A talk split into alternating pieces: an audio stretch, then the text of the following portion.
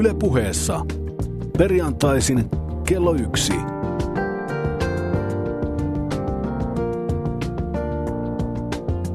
Lindgren ja Sihvonen. Lämpimästi tervetuloa vielä kerran studioon jo nyt studion haltuun ottaneelle Turun yliopiston eduskuntatutkimuksen keskuksen johtajalle Markku Jokisipilälle. Tervetuloa vielä kerran. Kiitoksia. Sä oot historioitsija, mutta, mutta kuten ollaan vaik- varmasti jo kaikki ehditty tässä huomata sun puhetta kuunnellessa, niin myöskin henkeen ja vereen urheiluihmisiä. Sä oot myöskin Soudun Suomen mestari ja arvokisa kävijä. Millä tavalla urheilu ja akateemisen maailman yhteensovittaminen on mahdollista? Itse asiassa se on ihan hyvin mahdollista, että itselläni tuo maisteritutkinnon suorittaminen osui yksin niiden vuosien kanssa, kun olin Suomen soutumaajoukkuessa. Ja kyllä olen aina vähän ihmetellyt No joukkueen lajassa on monessa on sellainen kulttuuri, että sanotaan, että tällainen huipputason treenaaminen ja esimerkiksi tutkinnon suorittaminen opiskeleminen eivät ole mahdollisia samaan aikaan, koska itse kuitenkin ehdin tuon viidessä vuodessa suurin piirtein tuon maisterin tutkinnon suorittaa sitten samaan aikaan kuitenkin treenasin siinä tuollaista sanotaan nyt niin 700 000 tuntia vuodessa kovaa kestävyysurheiluharjoittelua ja itse asiassa sehän vaatii itsekuria, mutta sitten oikein, toteutet, oikein toteutettuna niin nehän täydentävät toisiaan mukavasti ja ovat kuitenkin niin kuin aika lailla erilaista toimintaa. Ja olet onnistunut yhdistämään myöskin sitten tähän, tähän työhösi ja, ja tutkimukseesi äh, urheilun sikäli, että olet tosiaan kirjoittanut, äh, kirjoittanut tänä syksynä julkaistun kirjan äh, Punakone ja Vaahteran lehti. Äh, ja t- tänään on tosiaan, niin kuin alussa mainitsin, niin myöskin Lens Politica-festivaalilla näytetään tämmöinen hieno dokkarielokuva, joka käsittelee samaa aihetta, tätä Neuvostoliiton historiallista punakonetta. No mä, mä oon tuossa aikaisemmin todennut, että moneen kertaan että mä en ole välttämättä mikään ihan henkeä ja veren lätkämies tai jääkiekon asiantuntija, mutta mullakin silti muistuu lapsuudesta mieleen numerot 2, 7, 9, 11, 24, nimet Fetisov, Kasatonov, Krutov, Larionov, Makarov. Ne tulee tavallaan niin kuin ihan sillä apteekin hyllyltä samaan tapaan kuin ensimmäinen kotipuhelinnumero. Vähän vanhemmalle sukupolvelle Mihailov, Petrov, Harlamov oli sama, samaan tapaan syöpynyt muistiin. Punakoneella on aika erityinen paikka urheiluhistoriassa. Mihin sä sen itse sijoitat? No kyllä se on oma, osa omaa historiaa myös, että ensimmäiset tällaiset penkkiurheilukokemukset liittyvät nimenomaan jääkiekkoon ja, ja sitten tuohon Neuvostoliiton punakoneeseen.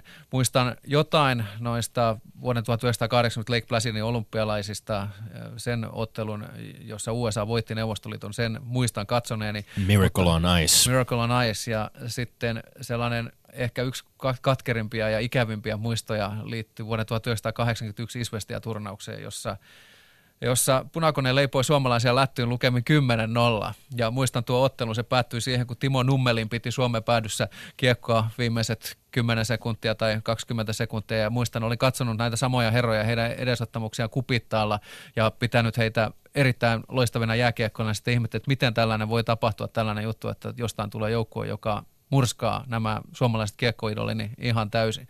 No siinä sitten tuli näitä vastaavia opetuksia 80-luvun mittaan Neuvostoliiton taholta.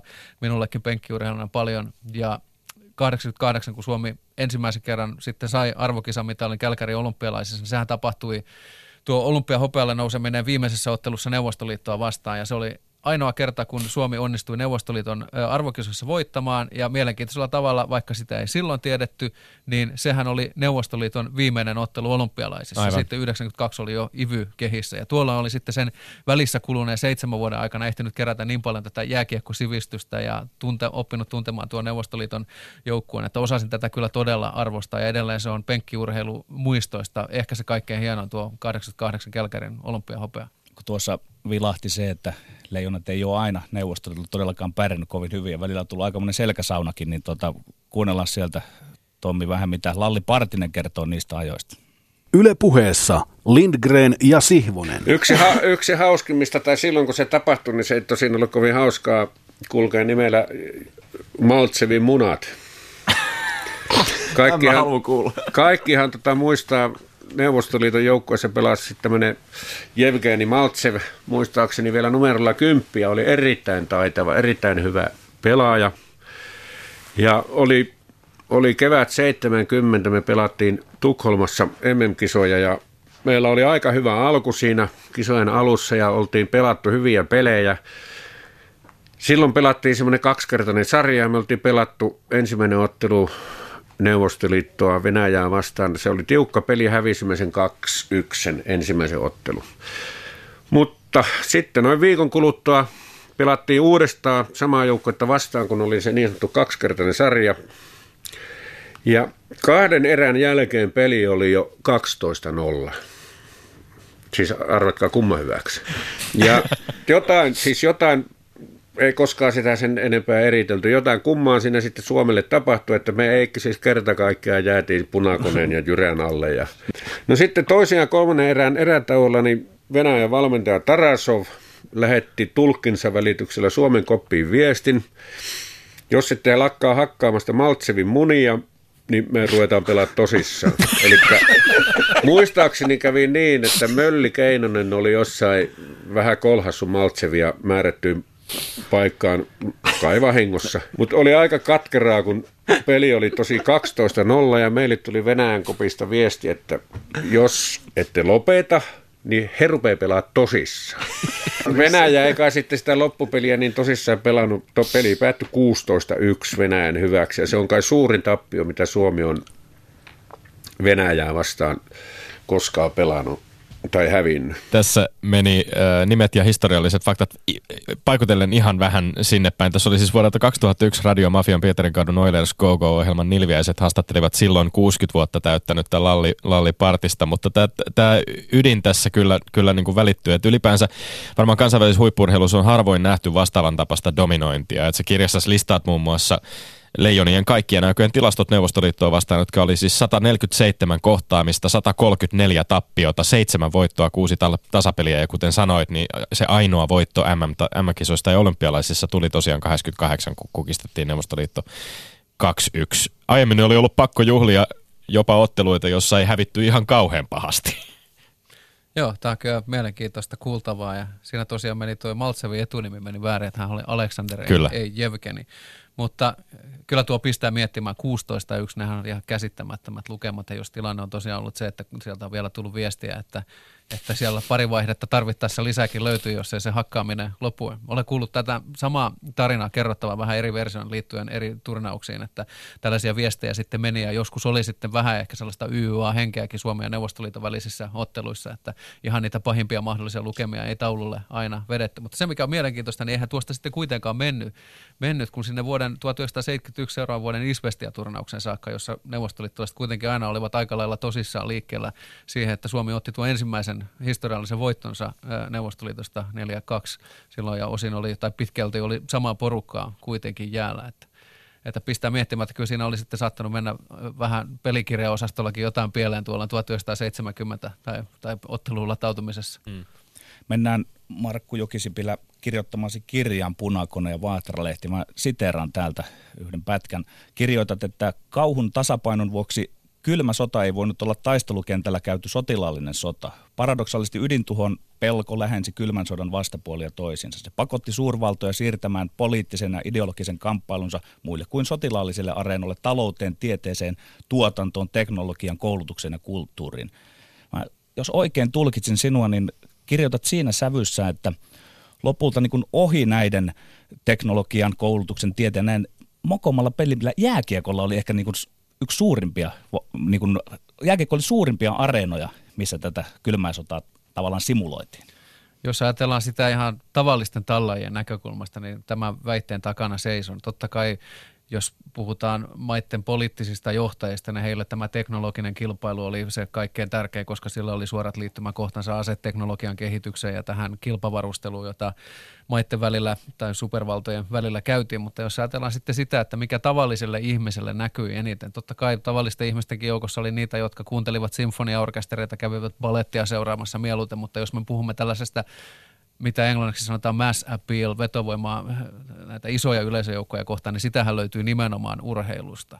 Ja sitten tämän sopivan maakoostumuksen vuoksi, niin se realisoitui parhaiten juuri jääkiekossa tämä lännen ja idän vastakkainasettelu, koska jos ajatellaan muita joukkueen lajeja, niin Neuvostoliitolla ei ollut kuitenkaan ihan yhtä rautaista, rautaista työkalua heittää sitten vaikka jalkapallo kentille sitten totta kai lajin luonteella on tässä myös paljon selittävää tekijää, eli jääkiekko on sellainen laji, että se hyvin helposti alistuu tällaiselle sotametaforille. Ajatellaan vaikkapa lätkäkieltä, kuinka paljon sieltä löytyy näitä, näitä sotajohdannaisia hyökkäyksestä alkaen, niin siitä oli helppo, se oli helppo pukea tällaisen sotametaforan asuun ja sitten tarkastella sitä tällaisena yhtenä heijastumana ja, ja korvikesotana sellaisena touhuna, että kun sitä ei voitu käydä siellä taistelukentillä, niin sitten päästiin ottamaan mittaa tästä vihollisesta edes siellä jää, ja, jääsodan tasolla. Ja, ja Stalinin pyrkimyksenä esimerkiksi oli siis näyttää niin urheilun avulla neuvostojärjestelmän ylivertaisuus, että tavallaan tämä kulttuurinen sodankäynti ja, ja järjestelmien kilpailu niin näyttäytyy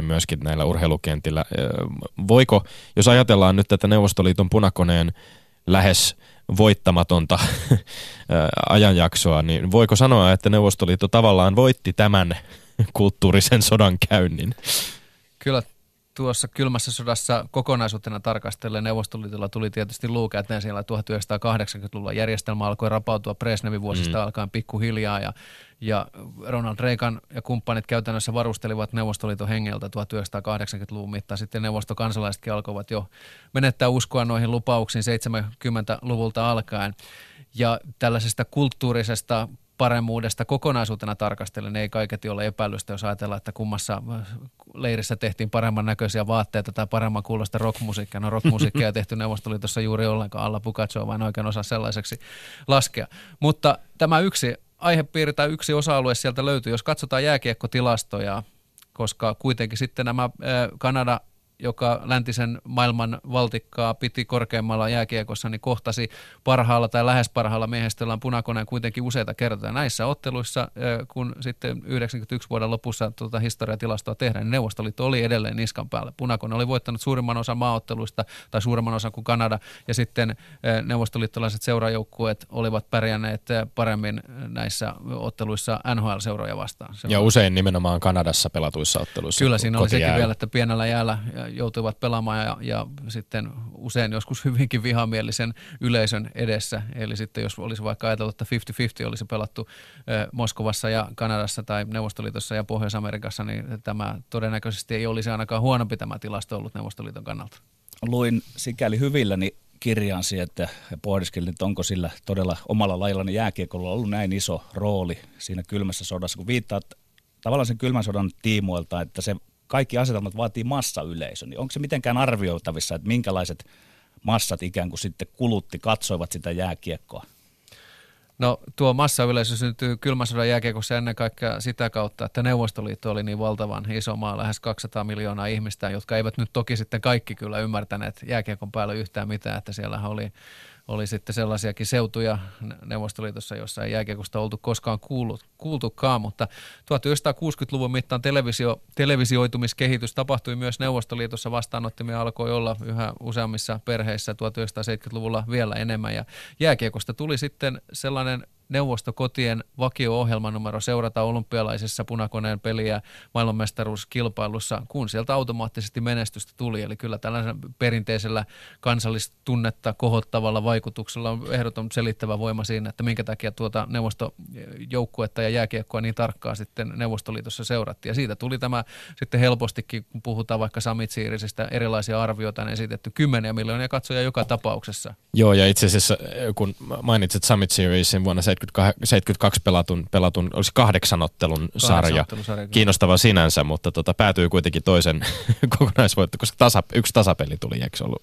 Eikö, miten se menikään? Niin, siinähän kävi niin, että sarja oli jo päättymässä tasatuloksen niin, että kummallakin oli yhtä monta voittoa ja sitten tasapelejä niin, että olisi ollut ikään kuin dead heat lopputulos, mutta sitten viimeisellä minuutilla kahdeksannessa ottelussa Paul Henderson äh, teki Kanadalle Kyllä. maalin ja sitten se käänsi koko tuon kahdeksan ottelun sarjan tuo yksi maali ja se on sellainen asia, mikä täytyy tässä yhteydessä aina mainita se, että jos suomalaisille on jääkiekko iso ja tärkeä asia, niin kyllä se Kanadassa on jotain ihan vielä muuta. Vuosituhannen taitteessa järjestettiin Kanadassa erilaisia äänestyksiä siitä, että mitkä ovat maan historian tärkeimpiä tapahtumia ja, ja yhdessä näistä äänestyksistä tämä Paul Hendersonin yksi ainoa maali äänestettiin Kanadan historian kuudenneksi tärkeäksi tapahtumassa. Joka tapahtui nimenomaan siis Moskovassa, joka televisio tietää aika huikeata kulttuuria, TV- ja tiedonvälityshistoriaa. Myöskin mulla on tämmöinen DVD, joka käsittää nämä kaikki, kaikki kahdeksan ottelua, jonka on netistä tilannut. Ja, ja se on aika miele, mieletöntä kyllä, kun Phil Esposito ja kumppanit, kumppanit sitten matkaavat ja heitä haastatellaan. Kansainvälinen kuvayhteys pätkii kanadalaisten selostajien välittämät tunnelmat paikan päältä siitä, että millä tavalla yleisö paikan päällä suhtautuu omaan joukkueeseensa ja ylipäänsä siihen peliin. Mua kiinnostaa tämä nyt, että puhuttiin myöskin Suomen, Suomesta ja ajatellaan suomettumisen aikaa tai ajatellaan sitä, että miten meillä suhtauduttiin tietysti niin kuin oman hyvin latautuneen historian kautta punakoneeseen. Ähm, punak- konetta, jos ajattelee jo tätä terminologiaa, puhutaan koneesta ja aika paljon tällaista niin kuin epäinhimillistämistä. Puhumme tuottajamme Jani Kortin kanssa, että meillä on molemmille jääneet, jäänyt niin kuin lapsuudesta myös vähän semmoinen mielikuva joukkueesta, joka ei koskaan edes juhli maaleja. Mutta jos esimerkiksi tätä Gabriel Polskin uh, Red Army-dokkaria, joka, joka tosiaan tänään ja huomenna Helsingissä esitetään, niin jos sitä katsoo, niin se kertoo kuitenkin vähän toisenlaista totuutta. Että kyllä se välittyy myöskin niin kuin iloa ja, ja riemua maaleista, voitoista. Siinä korostetaan Tarasovin luovuutta muun muassa valmentajalegendan sitä, miten ammennettiin baletista ja shakista. Ja, ja Fetisov muun muassa sanoo, että, että tota olympiavoitto oli elämäni onnellisin päivä. Onko tätä konetta myös niin kuin poliittisista, poliittisista syistä pyritty niin kuin korostetusti epäinhimillistämään. Ja mä vielä lisään tähän niin kuin asiantuntijana välistä, että se pelaaminen oli äärimmäisen luovaa. Silloin se kone on väärä ilmaisu. Joo, siinähän on se neuvostokiekko suuri paradoksi, että tämä kone luotiin aika lailla sellaisissa olosuhteissa, joita nykyihminen ja länsimainen ihminen jo kylmän sodan aikana piti hyvin epäinhimillisen. Se oli brutaalia meininkiä, jossa pelaajista otettiin ihan kaikki mahdollinen irti, jossa he olivat käskyläisen lähes, venäläiset voisi sanoa maaorian asemassa. Heidän piti tehdä, mitä valmentaja käski. Ja siitä sitten tästä valtavasta hiomisesta, 1600 harjoitustunnista vuodessa tai enemmästä, siitä hioutui se, mikä pelitasolla näkyy sitten valtavana tällaisena kauneutena, pyöränä liikkeenä, jatkuvana syöttelyketjuina ja sellaisena ennakkoimattomuutena, joka joka pisti sormen suuhun kaikilla vastustajilla parhaita NHL-pelaajia myöten. Mutta tuossa Polskin, Gabe Polskin elokuvassa on mielenkiintoinen kohta, jossa kysytään Fetisovilta sitä, että mitä hän ajatteli Tihonovista. Mm. Ja hän sitten sanoi, että valmentajana hän arvosti Tihonovia kovasti, mutta ihmisenä ei. Ja tällainen on nähtävissä varsinkin tuossa 1980-luvun Krutov, Makarov, Larionov, Fetisov, Kasatonov ketjussa, että heille tämä oma peli oli sellainen tavaramerkki, josta he olivat äärimmäisen ylpeitä. He, eli he olivat ennen kaikkea jääkiekkoentusiasteja ja halusivat kehittää urheilijoina ja jääkiekkoina sen pelinsä huippuun saakka. Se oli heille henkilökohtaisesti tärkeää ja he mielisivät, että se on ennen kaikkea heidän oma tavaramerkkinsä. Sitten Tihonov Tihonov oli totta kai valmentajana kiinnostunut siitä, hänellä oli annettu iso vastuu punakoneen johtamisessa ja hän halusi, että näitä voittoja otettiin joka vuosi. Mutta sitten oli vielä tämä ylempi taho. Tihonovkin viime kädessä oli kuitenkin jonkun käskyläinen, josta sitten liitettiin näitä ideologisia muuttujia tähän. Sanottiin, että se kun Krutov, Makarov, Larionov tekevät niin paljon maaleja, se osoittaa kommunistisen järjestelmän erinomaisuutta ja Neuvostoliiton, Neuvostoliiton paremmuutta maana verrattuna kapitalistisiin maihin. Kun näille pelaajille, varsinkin kun puhutaan 1980-luvun sukupolvesta, että se peli oli se kaikkein tärkein ja nämä ideologiset tekijät olivat kuitenkin sitten sivu sivuseikkoja. Yle puheessa Lindgren ja Sihvonen. Niin näistä epä, epäinhimillisistä äh, treenimääristä tuossa Dokkarissa myöskin todetaan. Tretjak muun muassa, maalivahtilegenda, puhuu nimenomaan tämän 1980 olympialaisten finaalitappion jälkeen näiden harjoitusmäärien muuttuneen silloin lähes epäinhimilliseksi ja että pelaajista osa on virtsanut verta ja tota, treenejä oli neljä kertaa päivässä. Fetisov puhui siitä, kuinka niin kuin, sykkeet oli 220 ja, ja, ja tota, Tihonovitse toteaa, toteaa siinä, että menestys on seurausta armottomasta harjoittelusta. Nämä pelaajat eli ihan tällaisella siis niin kuin, lähes vankileirillä, harjoitusleirillä 11 kuukautta vuodessa pääsi ehkä yhtenä viikonloppuna kuussa ää, sieltä pois – tosiaan tämä kommentti, Fetisovin kommentti siitä, että, että ihmisenä ei arvostanut Tihonovia, kertoo aika paljon. Siinä puhutaan aika paljon Tihonovista ja siitä, kuinka suuri osa pelaajista ei joko pitänyt tai jopa niin kuin avoimesti inhosi tätä KGBn puolelta tullutta valmentajaa. Jopa siihen pisteeseen asti, että osa joukkueista oli, oli jo jossain vaiheessa valmiit niin kuin tahallaan häviämään MM-kisoissa päästäkseen hänestä eroon.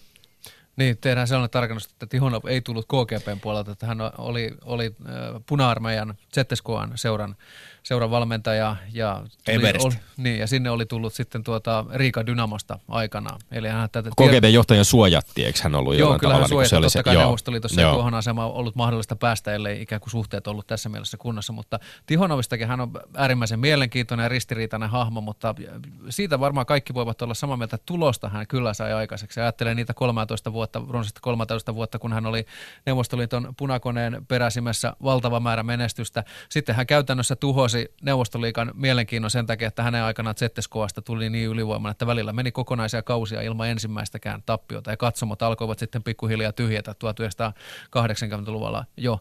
Mutta noin kaiken kaikkiaan niin kyllä siitä, vaikka pelaajat totta kai olivat äärimmäisen taitavia huippuyksilöitä, niin kyllä siitä punakoneen menestyksestä pakko joku kiitos ja kumarus on Tihonovakin suuntaan antaa. Ja mielenkiintoisella tavalla Tihonov, vaikka oli kommunistisen puolueen jäsen ja puna-armeija ja Eversti, niin kuin todettua, niin kyllä hänelle tämä kommunismi, hänellekin oli sitten kuitenkin, jos ei nyt sivuseikka, niin ei kuitenkaan se keskeinen itseymmärryksen lähde. Kyllä hän, häntä kiinnosti nimenomaan se urheilujoukkueen vieminen huippuunsa ja tällaisen täydellisen valmennusyhtälön kehittäminen, josta on suljettu kaikki ylimääräinen häiritsevä pois.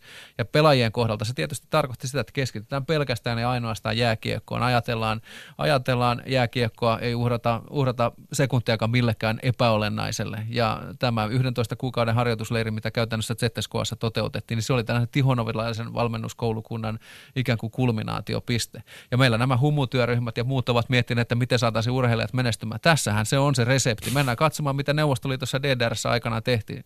Mutta siinä on tietysti se, että se vaatii sen autoritäärisen... Miinus jotkut elementit. Niin, se vaatii sen autoritäärisen järjestelmän siihen taustalle, että voidaan tällaisia otteita valmennuksessa soveltaa. Eihän se nyt her- Herra Jumala sitten läntisessä demokratiassa onnistu. Se vaatii sen, mutta, mutta kyllä kyllä neuvostokiekossa, niin siinä oli valmennustaidosta enemmän kysymys kuin kommunistisesta ideologiasta. Se on aina mm. hyvä muistaa.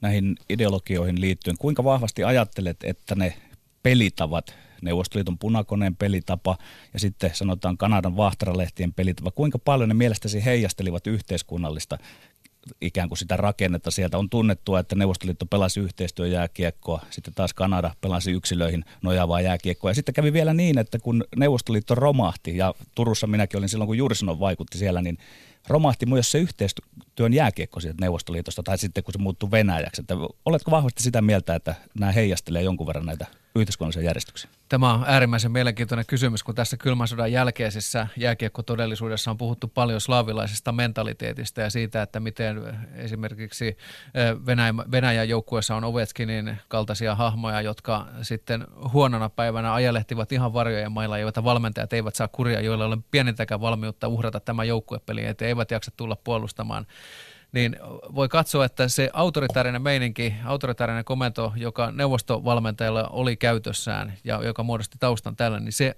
auttoi heitä ikään kuin vajentamaan nämä tällaisen slaavilaisen mentaliteetin huonot puolet joukkueurheilun kannalta ja teki sitä lopputulosta kollektiivista. Ja siellä pidettiin tarkka huoli siitä, että kukaan ei taatusti ollut joukkuetta suurempi, ei edes Sergei Makarov, joka oli tärkeä maalintekijä, niin hän oli kuitenkin vain yksi osanen sitä koneistoa. Ja pelaajien itseymmärrys lähti tältä samalta pohjalta. Kaikki pelasivat sen oman viisikon ja oman joukkueen eteen. Kun sitten taas Kanadassa jääkiekko oli ennen kaikkea maalintekopeli ja perustui sitten tietysti kapitalistiseen toimintalogiikkaan ja pyöri näiden yksittäisten suurten tähtien maalintekijöiden ympärillä. Ja jos ajattelee sitä, miten se näkyy siellä kentän tasolla, niin sehän oli vähän sellaista stiikapöytäjääkiekkoa. Tämä on osin vieläkin pohjois-amerikkalainen jääkiekko, että yhtä kaistaa painetaan ylös alas, koitetaan löytää se suorin tie sinne maalille, pitkä päätyä perään, joku kaivaa kulmasta kiekon, toimittaa sen maaliin ja sitten se yritetään mahdollisimman nopeasti survoa sisään. Ja tässä on tietysti on, on kyse kyseessä siitä, että yleisö haluaa nähdä maaleja ja sitten mitä enemmän maaleja nähdään, niin sitä mieluummin he maksavat tämän pääsymaksun. Tämä oli sellainen asia, mitä NHL oli pakko miettiä. Neuvostoliitossa koko homma lähti vähän toiselta tavalta ja Tarasovhan oli alun perin jo heittänyt tai lähtenyt kehittämään neuvostopeliä siltä pohjalta, että tehdään tällainen ihan vaihtoehtona toisenlainen haastava tapa pelata, joka hänen uskoakseen tai hänen uskomuksensa mukaan siitä oli mahdollista tästä kollektiivisesta kiekosta kehittää parempi tapa pelata jääkiekkoa kuin tämä individualistinen suoraviivainen pohjoisamerikkalainen tapa. Ja niin kuin tuossa aikaisemmin käytiin noita historiatilastoja läpi, niin kyllä sitä projektia voi pitää ainakin johonkin määrään saakka onnistuneen.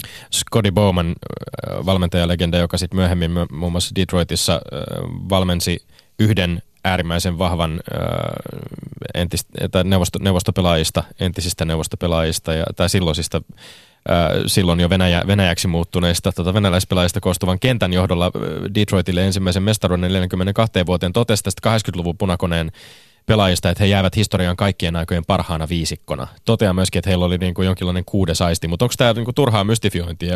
Eikö se ollut vaan niin kuin sit kuitenkin sen harjoittelun seurausta, että aina, aina jos jo, jollain tapaa siellä oli oikea pelaaja oikeassa paikassa syöttöä vastaanottamassa? Niin tässä tullaan taas tähän paradoksiin, että se näytti luovuudelta ja improvisoinnilta ja sellaiselta, että heillä tosiaan niin oli joku kuudes aisti, joka kertoi, missä joukkue pelaajat, joukkuekaverit olivat tai ketjukaverit.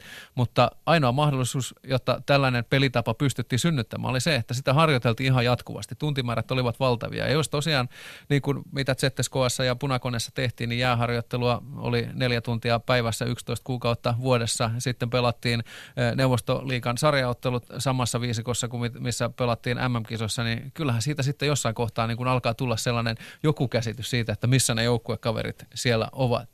Eli se, mikä lopputuloksessa, lopputuloksessa näytti, luo, näytti, näyttäytyi luovuutena ja tällaisena spontaaniutena, niin se oli tosiasiassa se oli valtavan äh, kurinalaisen ja määrältään todella runsaan harjoittelun tulosta.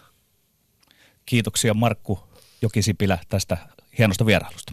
Kiitoksia. Yle puheessa. Perjantaisin kello yksi.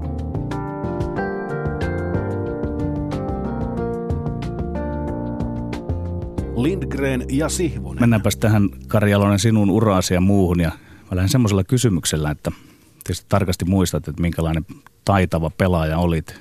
Tietynlainen ehkä paikoin semmoinen individualistikin. Ja tota, miten valmentaja Kari Jalonen suhtautuisi pelaaja Kari Jalosen omissa riveissä? Jaha, aika pahalla lähdetään liikenteeseen. Että Kyllä mä sille jääaikaa antaisin, kyllä.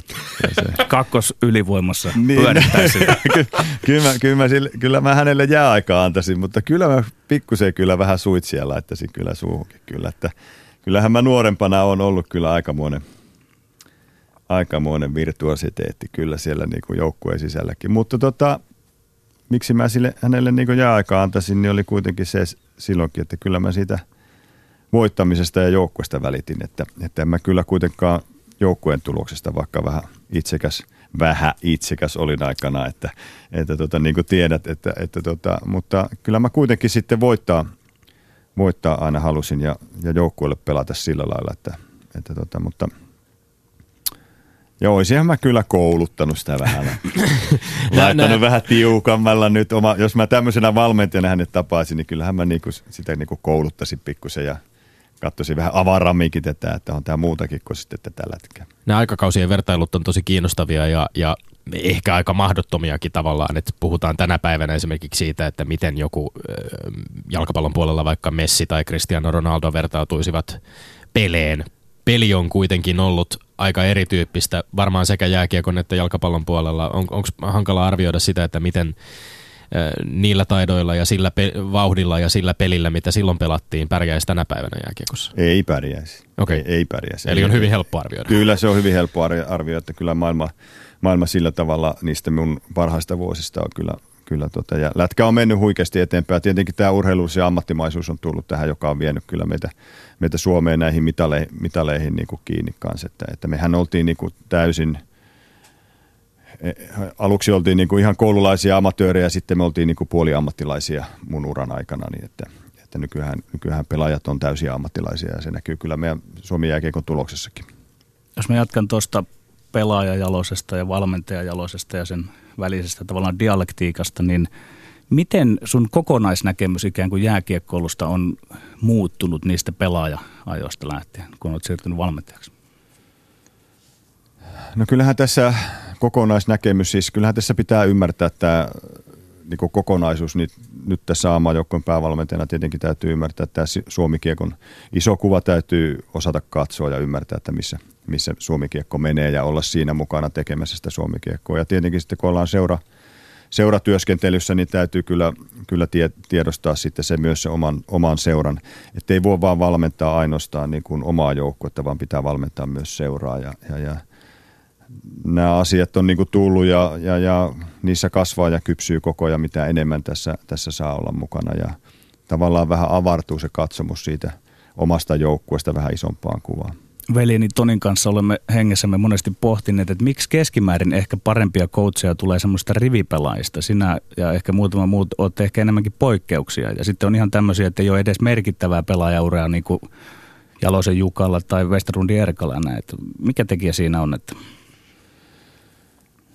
No kyllä mä ensimmäisenä näkisin sen, että kyllähän tätä, siis jos ajatellaan niin minua entisenä pelaajana, että kyllähän mä ensimmäisenä niin alkoin kouluttautumaan. Hakeudun ammattivalmentajan tutkinnon ihan, ihan ensimmäisenä vuonna jo hakeudun siihen. Ja, ja, ja sitten toinen asia tietenkin on se, että, että kyllä täytyy niin kuin pelaajan urasta, kun lähtee valmentamaan, niin pitää opetella peli. Että mitä pelissä tapahtuu. Että se oli ensimmäinen ja mä oon saanut siinä erittäin hyvän koulutuksen nykyiseltä liikavalmentaja hyvältä ystävältä Risto Duffalta, että, että Risto oli ollut jo pitkään, pitkään valmentajana, kun Rautakorveen Jukka oli silloin jääkiekkoliiton junioripäällikkönä ja sanoi mulle, että tuu 19-vuotiaiden päävalmentajaksi. Ja mä sanoin, että en mä osaa valmentaa. Se sanoi, että tuu vaan. Että hän laittaa sulle hyvä apuri siihen. Ja Duffa Risto tuli mulle apuriksi ja Risto opetti mua, Risto opetti mua paljon niin kuin pelissä. Että se, se, että nöyrästi siihen peliin piti lähteä opettelemaan se peli. Mitä, mitä tapahtuu pelissä? Että mähän olin osannut pelata ja suoriutuin sitä pelistä, mutta en mä koskaan ajatellut, että mitä se peli itsessä, itse asiassa Se tuli on. sinulta niin kuin selkäytimestä tavallaan niin kuin sanallistamatta ja käsitteellistämättä sitä hommaa. Niin, että se piti, se, se piti alkaa opettelemaan ja, ja, ja sen, sen kanssa tässä ollaan menty, menty nyt jo pitemmän aikaa. Tässä pitää koko ajan opiskella peliä. Totesit, peli, peli menee koko ajan eteenpäin. Totesit Ylen urheiluviikonlopun haastattelussa myöskin, että koit vielä tuossa ihan suhteellisen vähän aikaakin sitten, että et, ole, et ollut vielä valmis Leijonien päävalmentajaksi. Nyt on sellainen tunne, että, että olet siinä pisteessä, että olet valmis. No joo, kyllähän mä olin niin kuin tavallaan niissä kandidaateissa silloin jo kärppävuosien jälkeen, mutta en mä olisi ollut silloin valmis ottaa sitä vastaan. Mä olin ihan rehellinen siinä, että, että, että vuodet IFKssa se, että kaikki piti tavallaan avata ja, ja, ja peli piti tehdä uudestaan ja ennen kaikkea ottaa seuran IFK niin kuin, perinteet huomioon, minkälaista peliä me pelataan omassa hallissa ja, ja, ja se kasvatti minua pelaaja, valmentajana niin kuin tos, todella paljon, todella paljon. Ja tietenkin, että me saatiin onnellinen loppu sille, sille projektille, niin sehän on vielä kaikkein, kaikkein parasta. En pyydä Kari Jalonen sinua ottamaan sinänsä kantaa esimerkiksi Tuomas Sammelvuohon tai äh, Hyypiään, mutta noin niin kuin laajemmissa silmänaloissa, mitä ajattelet siitä, että jotkut pelaajat ikään kuin suoraan oikaisevat sinne aika huipulle? Sinun viljelemäsi puhe on nyt aika erilaista, että myönnät, että et todellakaan olisi ollut valmis. No polkuja on monenlaisia, mutta ihan mielenkiintoisia, että meillähän on tämä olympiakomitean alla perustettu tämä päävalmentajien tiimi ja on, on yhden tapahtuman heidän kanssaan ollut Miksun ja, ja Samuel kanssa ja Detmanin kanssa siellä oltu paikan päällä, että tota, eihän siinä mitään, että mutta mä en olisi ollut niin tässä omassa lajissa, niin, niin olisin pitänyt sitä täysin mahdottomana siirtyä, siirtyä tuota suoraan niin päävalmentajan tehtävään täytyy tässä nopeasti sanoa, että otinhan mä Ville Peltosenkin suoraan melkein. Hän sai täältä minulta kritiikkiä tässä studiossa tästä.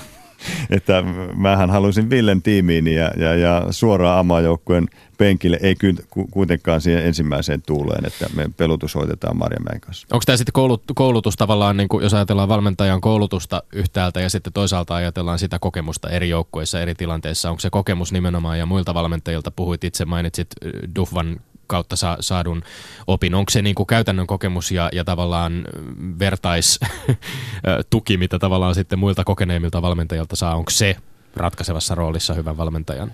Joo, eihän tätä, eihän tätä niin kuin kirjoista valmenneta. Että kyllä, se, kyllä tämä on, kyllä tämä on niin kuin raakaa työtä. Että sun pitää tuolla kentällä olla ja saada onnistumisia, saada ta, siis tappioita, voittoja, tappioita ja epäonnistumisia ja, ja, ja näin, näin, se, näin se kokemus kehittyy. Että – että sitten tulee se oma kuva siitä, että mitä, mihin sinä uskot ja mihin minä uskon ja mitä mä haluan, että miten joukkue tekee. Että kyllä tässä, kyllä tässä paljon, on, paljon on, mutta tietenkin se, että mikä tässä niin kuin ammatissa on ollut, mä oon nyt neljä vuotta kärpis, kolme vuotta tuossa IFKssa ja sitten kolme vuotta KHL, niin missä välissä sitä niin opiskellaan? Että tämä on ollut semmoinen niin kysymys, mitä mä oon Niin, viime kausikin sinulla piti olla vähän niin kuin opintovuosi, mutta sitten, niin. Sekin mutta varmaan, op, varmaan opit siellä Prahassakin paljon. No se oli, se, oli, se, se oli, että Sapatti vapaasta itse ha- haaveilin ja olisin tutustunut kansainvälisen pelin jääkiekkoliiton toimintaan. Niin Lem Prahan, mä en tiedä kuka se mulle toi ja mistä se mulle toi, että, että mä sain siitä niin kuin ihan valtavan opin ajateltuna leijonapesti. Jostakin se tuli mulle. Yle puheessa Lindgren ja Sihvonen. Le Prahan kautta päästään oikeastaan niin kuin hyvällä asinsillalla tähän, tähän KHL-aiheeseen, josta on kyllä paljon, äh, paljon käyty mielenkiintoista keskustelua viime aikoina. Sä oot, oot tosiaan valmentanut itsekin KHL. Se valmentajakulttuuri tuntuu olevan KHL tavallaan vähän niin kuin rehellisimmillään ja julmimmillaan. Eli eilen, eilen uutisoitiin Karri Kiven potkuista. Minkälainen kokemus oli valmentaa KHL-liigassa? Makea kokemus, mutta se on kyllä todella raaka työ. Että nyt kun mä katson taaksepäin, taaksepäin niin kun, varsinkin niitä kahta torpedossa vietettyä, vietettyä aikaa, niin se on, se on, se on raakaa työtä. Et meillä ei ole, meillä ei ole niin mitään, meillä ei ole mitään muuta siellä kuin se, se valmentaminen. Eikä me kyllä tarvitakaan, mutta se, että se, ja sitten venäläisten... Mitä, mitä tämä tarkoittaa, ei ole mitään muuta kuin no, valmentaminen? siis mä tarkoitan, että siellä ei ole mitään, me eletään semmoisessa epätietoisuudessa, pelossa, uhkailussa, käskytyksessä. Kaiken sen alla sun pitää pystyä tekemään oikeita ratkaisuja joukkuesi kanssa. Että välillä tuntuu se, että ne tahallaan niin kuin sotki, mutta se on venäläinen tapa, niin kuin ei, ne, ei ne tahallaan yrittänyt mun ajatuksiani sotkea ja, ja tulla puuttumaan mun tekemisiin, Eli vaan, ehkä... vaan, vaan, vaan ne venäläiset toimii niin.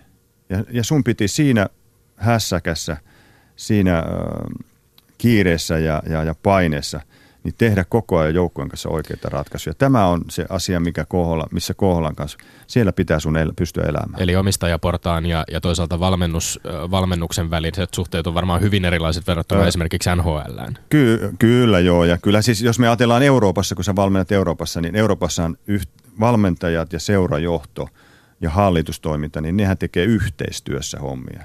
Tuollahan tuli välillä semmoinen tunne, että ollaanko me, ollaanko me samassa veneessä vai – mitä tässä oikein tapahtuu. Että, mutta, mutta niin kuin mä sanon edelleenkin, niin se on, se on tosi mahtava kokemus ja, ja, ja ilman sitä kokemusta niin, niin, niin mä olisin paljon huonompi valmentaja.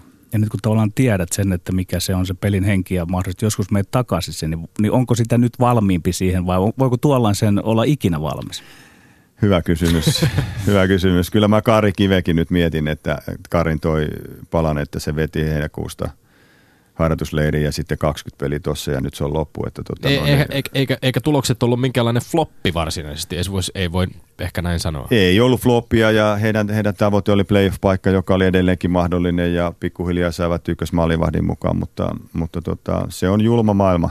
Se on julma maailma. Että me ei tiedetä oikeastaan koskaan sitä, että mikä, mikä seurajohtajan teki sen, pää, sen päätöksen tekemään siellä varmasti aina kaikki potkut kirpaisee, mutta ehkä tässä on se hyvä puoli, että te olette tuonut julki Suomessa, minkälainen se maailma on, että yksikään KHLstä potkut saanut valmentaja, niin ei häntä sen perusteella täällä Suomessa olla ikään kuin tuomitsemassa ja varmasti löytyy töitä Karille ja kumppaneille. Ihan varmasti löytyy töitä, mutta mikä, mikä siellä niin oli hienoa KHL ja Venäjällä, joka mut yllätti täysin, että me valmentajat kaikki, venäläiset valmentajat kaikki tuettiin toisiamme.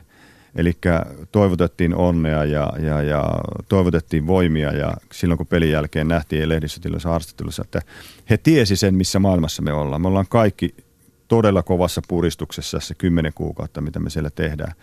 Ja mä olin tosi yllättynyt siitä, kun ne venäläiset valmentajat puristi kättä ja toivotti onnea ja, ja, ja voimia. Että se on kyllä sillä lailla, ne jotka siellä elää siinä maassa ja tietää sen, niin ne, ne niin kuin meitäkin kannusti siihen samanlaiseen juttuun. Tämä on sikäli mielenkiintoinen, että sen verran minäkin olen valmentanut ihan Suomessa huipullakin, että tiedän, että meillä ei ole läheskään tuommoista niin kuin kollegiaalisuutta. Että on muutama tämmöinen niin kuin tukivalmentaja, joiden kanssa ollaan yhteyksissä muuta, mutta että on, näkee paljon sitäkin, että ei paiskata kättä ollenkaan. Kyllä, sitä on ollut, mutta mä uskoisin, että me ollaan ammattimaistumassa tässä ja ymmärretään liikavalmentajat toinen toisiamme ja me ollaan kaikki kovissa paikoissa ja, ja, ja sillä tavalla se, sen ammattilaisen, ammattimiehen tuen, sen sun kollegan tuki, on, se on aivan, se on tosi loistavaa. Ja kyllä mä tässä yritän niin kuin, nyt omassa ammatissani tässä päävalmentajan roolissa, niin kyllä valmentajan kanssa kysyn ensimmäisenä aina kysyn, että miten jaksat?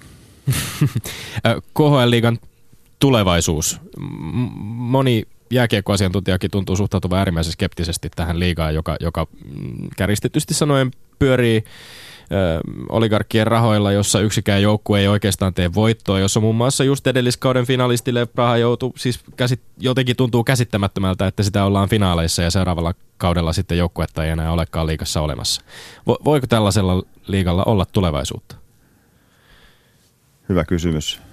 Että kyllä mä oon sisältä, kun tiedän sisäpiirijuttuja tuolta ja sisällä olleena siellä, niin, niin, niin tämä jatkuva laajentuminen niin kuin on, on, on, kyllä ollut yllätys. Ja ihme, ihme, on, sitä ihmetellään Venäjälläkin, että minkä takia niin laajennetaan niin nopeasti.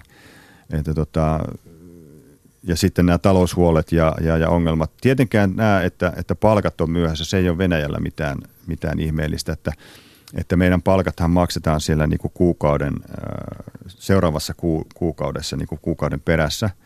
Ja Venäjällä, kun se raha tulee jonkun taskusta seuran taskuun, niin, niin, niin sitä ei koskaan tiedetä, minä päivänä se tulee, niin se palkka ei makseta niin kuin meillä maksetaan kuun alussa tai kuun puolissa välistä lopussa. Että sillä lailla me, me ollaan vähän täällä ehkä käristetysti sitä puhutaan, että, että isoja ongelmia palkanmaksussa, mutta siellä se on aika normaalia siinä maassa, maassa kaiken kaikkiaan. Mutta se, että mihin KHL on matkalla ja mihin ne menee, niin en kyllä tällä hetkellä pysty sitä sanomaan. Miten Karjalonen valmentajan tai pelaajan asemassa, onko se mietittävä myös näitä moraalisia kysymyksiä, että mistä se raha tulee ja mitkä nämä kaikki tarkoitusperät tässä KHL, että onko se sitten, niin kuin tuossa alussa oli puhetta, viitattiin Putiniin peräti näin, vai onko se niin, että valmentajalla on vain oikeus rakastaa lajiaan, valmentaa, pelaajalla vain pelata, että urheilu on urheilua ja sitten se muu on muuta? Kyllä se näin vaan menee siellä, että, että meitä on kielletty kommentoimasta, siis meitä on kielletty kommentoimasta millään tavalla niin kuin mitään poliittisia asioita ja mitä, että me, me saadaan ainoastaan kommentoida kommentoida niin jääkiekkoa ja omaa joukkuetta ja omaa seuraa. Ja sitten jos vielä sillä tavalla niin tarkennan, että mitä olet itse mieltä siitä, että minä olen sitä mieltä, että urheilijoille ja valmentajille ei kuulu tämmöiset poliittiset kannatut ylipäätään, mutta mitä olet itse henkilökohtaisesti siitä mieltä? Olen samaa mieltä kuin sä, että kyllä mä oon sinne mennyt ihan täysin, täysin niin kuin ammatti, ammatti-ihmisinä antamaan oma ammattitaitoni sinne ja tekemään sitä ammattityötä. Niin Jääkö vastuu sitten niin kuin faneille kokonaan? Mä mietin tätä nyt tästä suomalaisesta perspektiivistä ja tietysti varmaan tämä on ollut ehkä korostetusti esillä vielä Venäjän ja Ukrainan, Ukrainan tota, konfliktin kautta. Mutta suomalaisesta perspektiivistä, kun tätä Jokerien KHL-projektia on tarkkailtu, niin nämä tällaiset poliittiset kysymykset, urheilun ja politiikan väliset suhteet ovat nousseet esiin. Niistä on kirjoitettu äskettäin Markus Leikola Apulehdessä, Jussi Konttinen Helsingin Sanomissa. Jääkö se sitten niinku fanien vastuulle, jos pelaajat tai valmentajat ei millään tavalla näihin asioihin puutu? Saska Saarikoski Helsingin Sanomissa, joka on pitkäaikainen jokerifani, totesi jo tuossa viime keväällä, keväällä, että kun, kun jokerit lähtee KHL, niin se ei ole enää hänen joukkueensa. Kuka näihin asioihin sitten? Onko se mediafanit, jotka sitten näitä, näitä pitää esillä vai mutta kyllä mä näen niin siis sen, että, että pelaajat ja, ja valmentajat, ketkä tässä niin työtä tekee, niin ei, ei me voida lähteä niin millään tavalla niin perkaamaan sitä ja arvioimaan sitä niin kuin, ja tuomaan tätä politiikkaa niin kuin tähän minun mielestä tähän lätkään, ei missään nimessä. Kyllä meidän täytyy niin kuin, ottaa urheilu urheiluna, tehdä sitä työtä, mitä me osataan ja rakastetaan ja sitä intohimoa laittaa siihen peliin. Kari Heikkilän pestistä valko myöskin on, ilmeni kriittisiä kannanottoja. Mä mietin edelleen sitä, että pelaajat ja valmentajat kuitenkin tekevät jonkinlaisen ratkaisun siitä, että kenen ähm, leipää he syövät kenen, kenen tota, palkoilla he työtään tekevät. Varmaan siihen kuitenkin jonkinlaisia moraalisia pohdintoja saattaa siihenkin liittyä joskus valmentajilla tai pelaajilla. Mutta Tomi, ilman että aletaan väittelemään, niin miten se on teillä musiikkipuolella? Että tehdäänkö siellä puhtaita moraalisia, eettisiä valintoja? No siitähän me väittely vasta aikaiseksi saataisiin. Otetaan, otetaan ensi kerralla. Lindgren ja Sihvonen. Niin, niin siis äh, ehkä, ehkä tästä suomalaisesta perspektiivistä vielä, vielä että kun, kun puhuit siitä, että, että Venäjälläkin on, on vähän, ihmetellään sitä, että mitä, mitä liigalle tapahtuu ja, ja tästä, tästä laajentumisesta. Millä tavalla tarkkailet sitten Karjalonen suomalaisesta perspektiivistä tällä hetkellä? Nyt meillä on liiga, meillä on CHL-pelit, meillä on KHL, jokerit KHL. Tuntuu siltä, että jääkiekon ystävälle on tavallaan hyvin, hyvin paljon tarjontaa, mutta onko, onko toisaalta sitten Onko tämä suomalaisen jääkiekon näkökulmasta ihanteellinen tilanne? No tota, jos lähdetään siitä, että miten me ollaan pärjätty, pärjätty tässä tänä vuonna, niin, niin, niin seitsemän meidän liikajoukkuetta meni CHL jatkoon, jatkoon ja, ja, ja, sitten meidän oma KHL-joukkueemme Jokerit pelaa, pelaa tota, noin, niin hyvää lätkää ja menestyy tuolla. Että kyllä meillä niin kuin tehdään hyvää jääkikkotyötä kansainvälisesti. CHL synnyttäminen varmasti on herättänyt vähän kysymyksiä nyt sen laajuudessaan ja siinä, että pelipäivät tulee olemaan aika tiukoissa. Että meidän pitää niin kuin tätä keskustelua kyllä niin kuin kiekkoperheessä löytää, löytää tilaa sille CHL. Ja me ollaan pitkään pitkään kadehdittu tuota Champions Leaguea jalkapallopuolelta, mutta annetaan nyt meidän yrittää, yrittää saada rakennettua sitten tähän eurooppalaiseen jääkiekkoiluun, jääkiekkoiluun tämmöinen, niin kuin, jossa, jossa kaikki ovat, ovat sitten mukana, KHL mukaan lukien. Että, mutta tota, no, niin, en, mä, mä näen tämän ihan, niin kuin, ihan hyvänä kehityksenä, kehityksenä kaiken kaikkiaan. Tilanne on joka tapauksessa suomalaisen jääkiekkoilun näkökulmasta muuttunut aika paljon ö, siitä, mitä se oli esimerkiksi, sanotaanpa nyt vaikka tuollaiset 32 vuotta sitten. Me olemme kaivaneet tuolta Yle Arkistojen kellarista hieman materiaalia. Kuunnellaan pieni pätkä tähän väliin ja jatketaan sen jälkeen vielä keskustelua muun muassa Leijonista. Yle puheessa Lindgren ja Sihvonen. Jääkiekkovuosi 1982 merkitsi erään aikakauden loppua.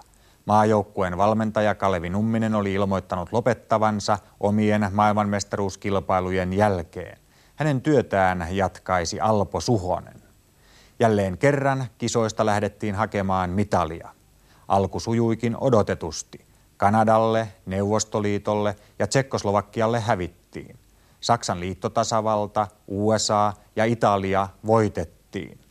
Mitaliotteluihin pääsy jäi ruotsiottelun varaan. Vain voitto veisi jatkoon. Tasapeli merkitsisi Ruotsin mukanaoloa mitaliotteluissa. Äskeinen aloitus uudelleen. Jalonen voittaa jälleen. Hirvonen häntä karvaamassa Patrick Sundström. Sitten Leppänen. Jari Kurri. Jalonen. Jari Kurri. Kurrin laukaus sinne menee. Suomi on tasoittanut yhteen yhteen. Ja tulevat suomalaiset. Jari Kurri. Verkkaisesti, verkkaisesti nousee Kurri. Ja hyvä syöttö nyt Jaloselle. Jalosella mahdollisuus. Suomi on tasoittanut kahteen kahteen. Kaksi kertaa on oltu taka-ajana. Tässä ottelussa kahdesti on noustu tasapeli. Pystytäänkö nousemaan kolmasti? Perille. Suomi on tasoittanut kolmeen kolmeen. Nopeasti tuo tilanne sitten syntyy, kun se on syntyäkseen. Hyvällä syötöllä Jari Kurri sitten jälleen vapautettiin. Ja näin Suomi tasoittaa kolmeen kolmeen. Jälleen olemme mukana taistelussa loppusarja paikasta. Leppänen ja hän näkee Kurrin. Kurri tulee sieltä, menee läpi ruotsalaispuolustajien, yllättää terävällä rannevedollaan sitten vielä Peter Lindmarkinkin. Ja näin tämä Suomen tehonyrkki on tehnyt kaikki kolme maalia. Niin, mitäs tunnelmia. Kävikö siinä kuitenkin niin, että mitalipelit, ne jäi kuitenkin, tai meni sivusuun? Kyllä ne meni sillä tasurilla sivusuun, että, että tota, no niin, mutta aika makea nauha, mistä te tuommoisia kaivelette. Siellä on tuo, tuolta Huh, huh, sy- melkein syvältä. Kultasormi tuottajamme Jani Kortti on, Joo, on tehnyt tulee melkein kyynel silmään, kun noita kuuntelee. Hieno, aivan upeita muistoja. Joo, kerropa vähän ketjukavereista vielä, mitä tuossa vilahteli. Niin joo, siis meillähän tuli tämä Leppänen, Jalonen, Kurri, siihen kaatuu Hurri. Tämä opis, opiskelijoiden lakana oli siellä taka, takana, pleksin takana ja tota, no, niin ei, ei, se silti kaatunut, mutta tota, kyllä me kaikki me tehtiin silloinkin, että, että tota, hyvä ketju oli kaiken kaikkiaan. Jari, Jari tuli, Edmontonista tuli, Kanadan puolelle tietenkin tuli Kretsit ja muut, että meillä oli kyllä huikeat kisat täällä silloin 82 ja Jari tuli sitten meille, meille siihen, oli, oli huippuiskussa ja me saatiin kyllä, meillä oli hyvä kemia kyllä, kyllä, kyllä meidän ketjussa. Tuossa Juha Jokisen ansiokkaassa tuota, ää, ikään kuin selostuksessa tuota selvisi muun muassa, tai vilahti nimi Kalevi Numminen. Ja nyt sinä, Kari Jalonen, olet aikamoisen nimilistan jatkumon päässä, että minkälainen etappi tämä on hypätä, tai on ollut hypätä leijona kuninkaaksi? On se ollut kyllä ihan maketa. Ja mä oon kyllä niinku sillä lailla otettu siitä, että, että tämän mun valmentajauran aikana, mikä, mikä nyt tässä on meneillään, niin mulle tarjottiin tätä ja pyydettiin, pyydettiin tähän tehtävään. Että, että kyllä mä sitä on, mulla on itse asiassa ollut ihan hyvää aikaakin tässä niin kuin sisäistää sitä rooliani itselleni ja, ja, ja tulla, tulla, nythän me tullaan vi, pari viikon päästä sitten ensimmäistä kertaa ihan, ihan paras valohenki sitten niin kuin valmennuksen, valmennuksen kanssa. Että Karjala-turnauksessa, Joo. joka Kyllä, jo kahden viikon päästä Joo. Karjala Turnaus on eka, eka joukkue, joukkue julkaistaan nyt maa, ens, ensi maanantaina ja sitten siitä viikon päästä niin aletaan pelaamaan. Että onhan tämä, onhan tämä ollut niin kuin sillä lailla hieno, hienoa aikaa ja, ja on kyllä nauttinut työstäni. Olet äsken tehnyt intensiivisen Pohjois-Amerikan NHL-kiertueen myöskin käynyt siellä seuraamassa pelejä ja, ja, ja suomalaisten otteita. Itselläni on ehkä tullut sellainen vaikutelma, että kohutuimpiin pelaajiin tällä hetkellä NHL on kuulunut muun muassa Jori Lehterästä on kirjoitettu paljon täällä Suomessa, Torontoon palun tehneestä Leo Komarovista ja sitten tavallaan tietty tämmöinen sukupolven vaihdos Selänteen koivun lopettamisen myötä ehkä on, on tapahtunut tai jollain tavalla semmoinen tunne. Millä mielellä itse kattelit suomalaisten otteita NHL? Tämän työn yksi hyvä puoli on se, että erilaisen työn hyvä puoli on se, että mulla on mahdollista käydä tuolla kaudenkin aikana Pohjois-Amerikassa tutustumassa. Ensinnäkin jääkiekko on tietenkin Pohjois-Amerikassa ja sitten nähdä meidän suomalaisia pelaajia. Että se oli erittäin antoisa ja hyvä reissu ja, ja, ja kyllähän meillä, jos ajatellaan niin Pohjois-Amerikkaa meidän leijonamiehiä, niin meillähän maalivahti, meillähän maalivahdit on hyvässä, hyvässä iskussa siellä ja, ja, ja sentteriosasto on nyt, kun siellä on Mikko Koivu ja sitten meillä on Filppula ja siihen kun pannaan Granlundit, Parkkovit ja Lehterät laitetaan siihen, niin meillä on aika hyvä, meillä on aika hyvä sentteriosasto siellä kasvamassa. Ja, ja, ja tämä niin pelätty meidän pakisto, kun su, siitä tuota, Salot ja Timoset, Timoset ja, ja, ja ää, Pitkäsen Jonit ja muut on nyt pois, niin, niin meillä on kuitenkin siellä Määttää ja Vatasta, jotka on ihan ykkös, ykkös, ykkösmiehiä siellä ja siellä on tulossa Ristolaista ja Pokkaa – ja, ja, ja tota, honkaa, että, että meillä on siellä kuitenkin kasvamassa sieltä ihan, ihan uutta, uutta katrasta. Toivottavasti heistä tulevat tekemään pitkän uran ja, ja nousemaan sitten soidun kantajiksi omassa roolissa. Palautan vähän vielä keskustelua tuohon päävalmentajuuteen sikäli, että jossain kohtaa alkoi olla semmoista ilmaa ja julkisuudessakin oli, että – kun tuossa on tuo KHL-karhu Peikko, joka vie kaikki coachit ja siellä maksetaan hirmuisia palkkoja, mutta ilmeisesti kuitenkin taitaa olla niin, että kyllä jokaiselle suomalaiselle valmentajalle, kun se kutsu käy, niin mitä arvelet, vastaisiko kukaan siihen ei? Et voi tietysti muiden puolesta sitä sanoa, mutta. Niin, kyllä, kyllä tämä on niin huikea juttu, että sä pääset niin kuin leijonia valmentaa. Ja, ja, ja siinä, niin kuin sanoit justiin, että, että kyllähän mullakin oli vaihtoehtona tuolla viime vuonna Levin jääminen ja, ja, ja kyllä ei, ei puhuttu mistään pikkusummista, koska he halus, halusivat minun jäävän sinne, sinne niin kuin ottaa tuplapestiä, he sitä halusivat silloin, mutta tota, tämä ei ole talouskysymys, vaan tämä on kyllä ihan kunnia-asia. Ylen urheiluviikonlopussa puhuit myöskin johtamiskulttuurista ja siitä, että et, et omassa valmennuksessasi uskot kyllä ja, ja menestyksekkäitä seuroja nähtyäsi uskot voimakkaasti tällaiseen kuriin, tietynlaiseen kuriin ja järjestykseen, että ne on, ne on ytimessä menestyksekkäällä joukkueella. Toisaalta mainitsit myöskin sitä, että pelaajien kanssa ehkä tänä päivänä enemmän niin kuin luodaan tällaiset yhteiset säännöt.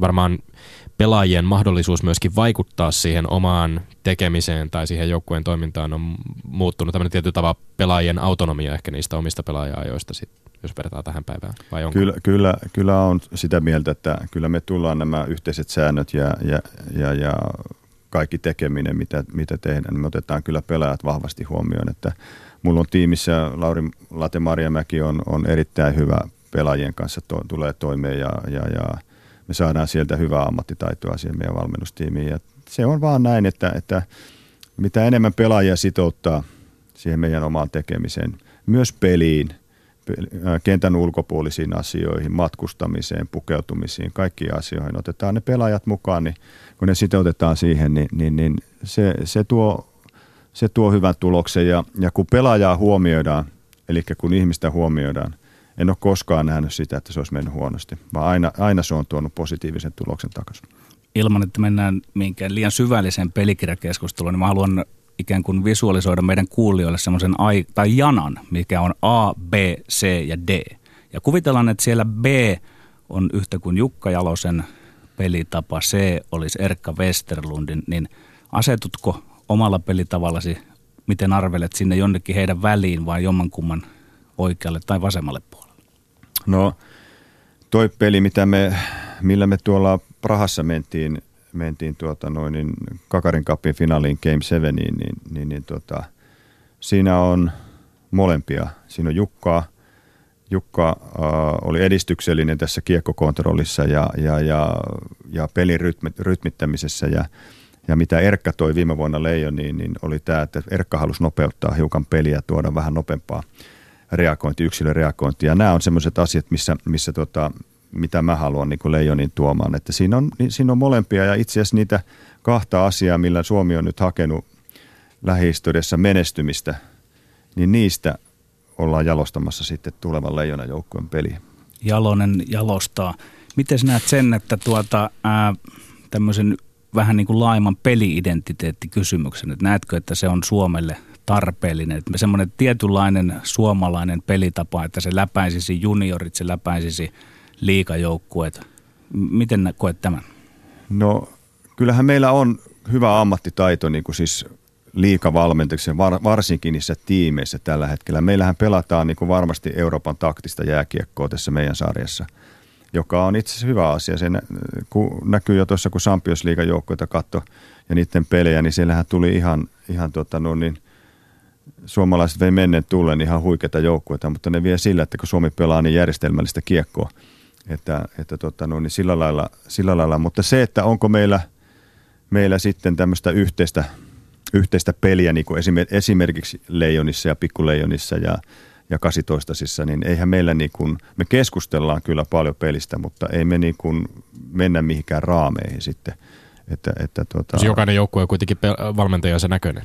No jokaiselle joukkueelle annetaan se tila, että, että, että, mutta kyllähän meillä niin kuin siis aina, esimerkiksi nytkin Karjalan jälkeen, niin meillä on Uramaralle johdolla, niin meillä on tapaaminen, missä me käydään läpi kaikkien sekä amaa joukkueen että 20 että 18 sen tapahtumat. Missä määrin kierrät liikaseuroja ja olen kuullut, että Jere Lehtinen on ottanut isokin roolia tässä asiassa.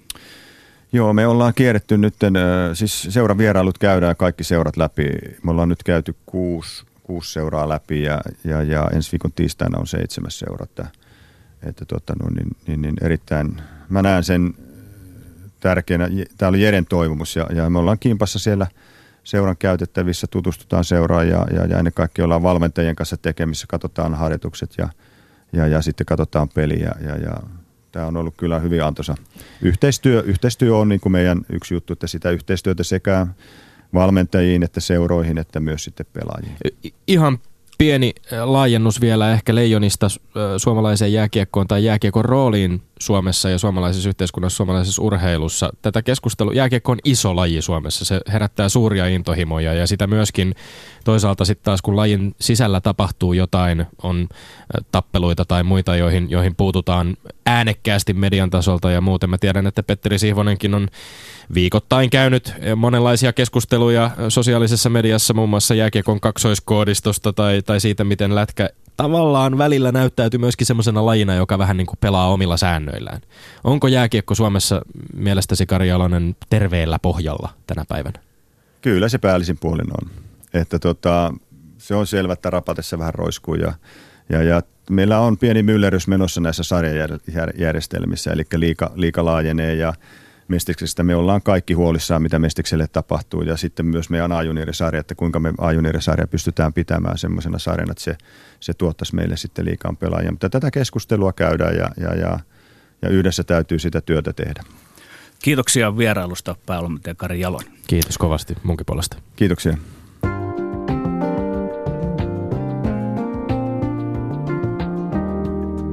Yle puheessa. Perjantaisin kello yksi.